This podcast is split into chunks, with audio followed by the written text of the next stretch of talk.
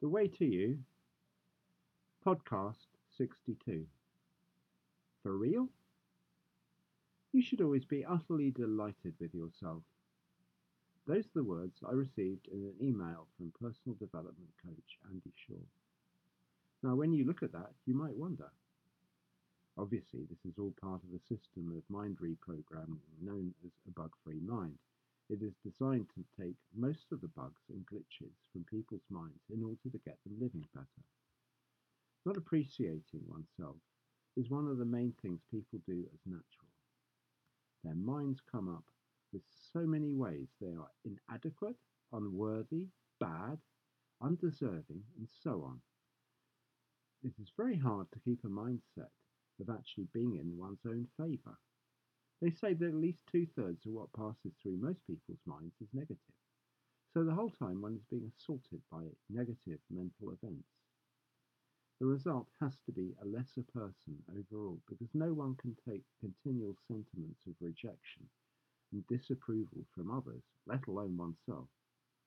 So we are, for the most part, resisting a siege upon our mental well being all of our waking life unless we learn how to control it.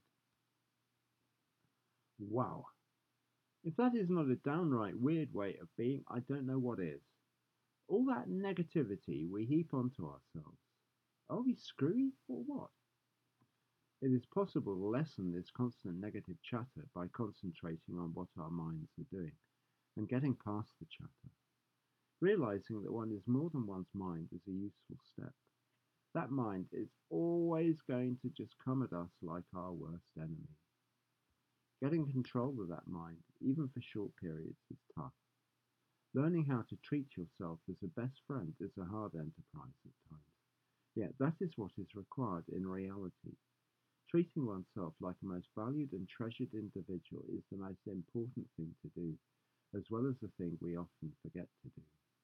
Learning how to be always delighted with oneself is a way to accomplish this and opens up one to having a genuinely warm and nurturing relationship with oneself. Becoming one's own real best friend is a rarely is rarely a possible outcome from this, and with that comes real progress and pleasure.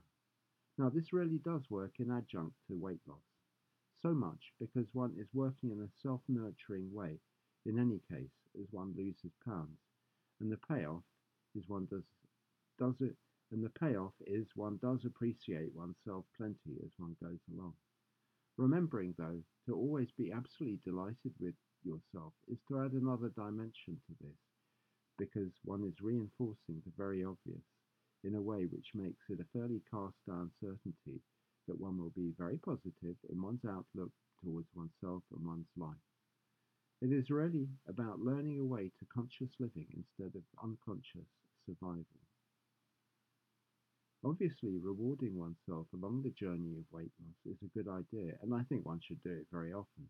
But if one is also really exercising being utterly delighted with oneself, then that will open up a whole new area of life which will be very interesting.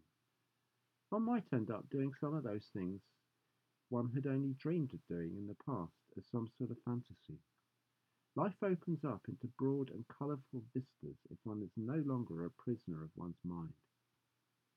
Ask a child about whether he or she is negative about themselves, whether they are telling themselves they are an awful person, and it is likely you will get an instant denial.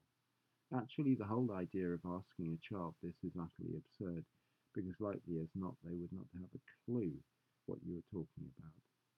All this negativity is learned as one learns how to become an adult. Observation and imitation are powerful things as growing up kids see that their parents are always worrying. So they think it is a grown up thing to be in a state of worry, crippling anxiety, and to lack confidence. Of course, the age at which this kicks in is negotiable, and some kids learn this young. It goes along with when they lose that instant creative ability and lack of self consciousness. Children, in their own way, are great teachers. They tend to be delighted with themselves often, and when they slip, they get up again quickly. That sense of inadequacy is not part of their operating system, it only creeps in later.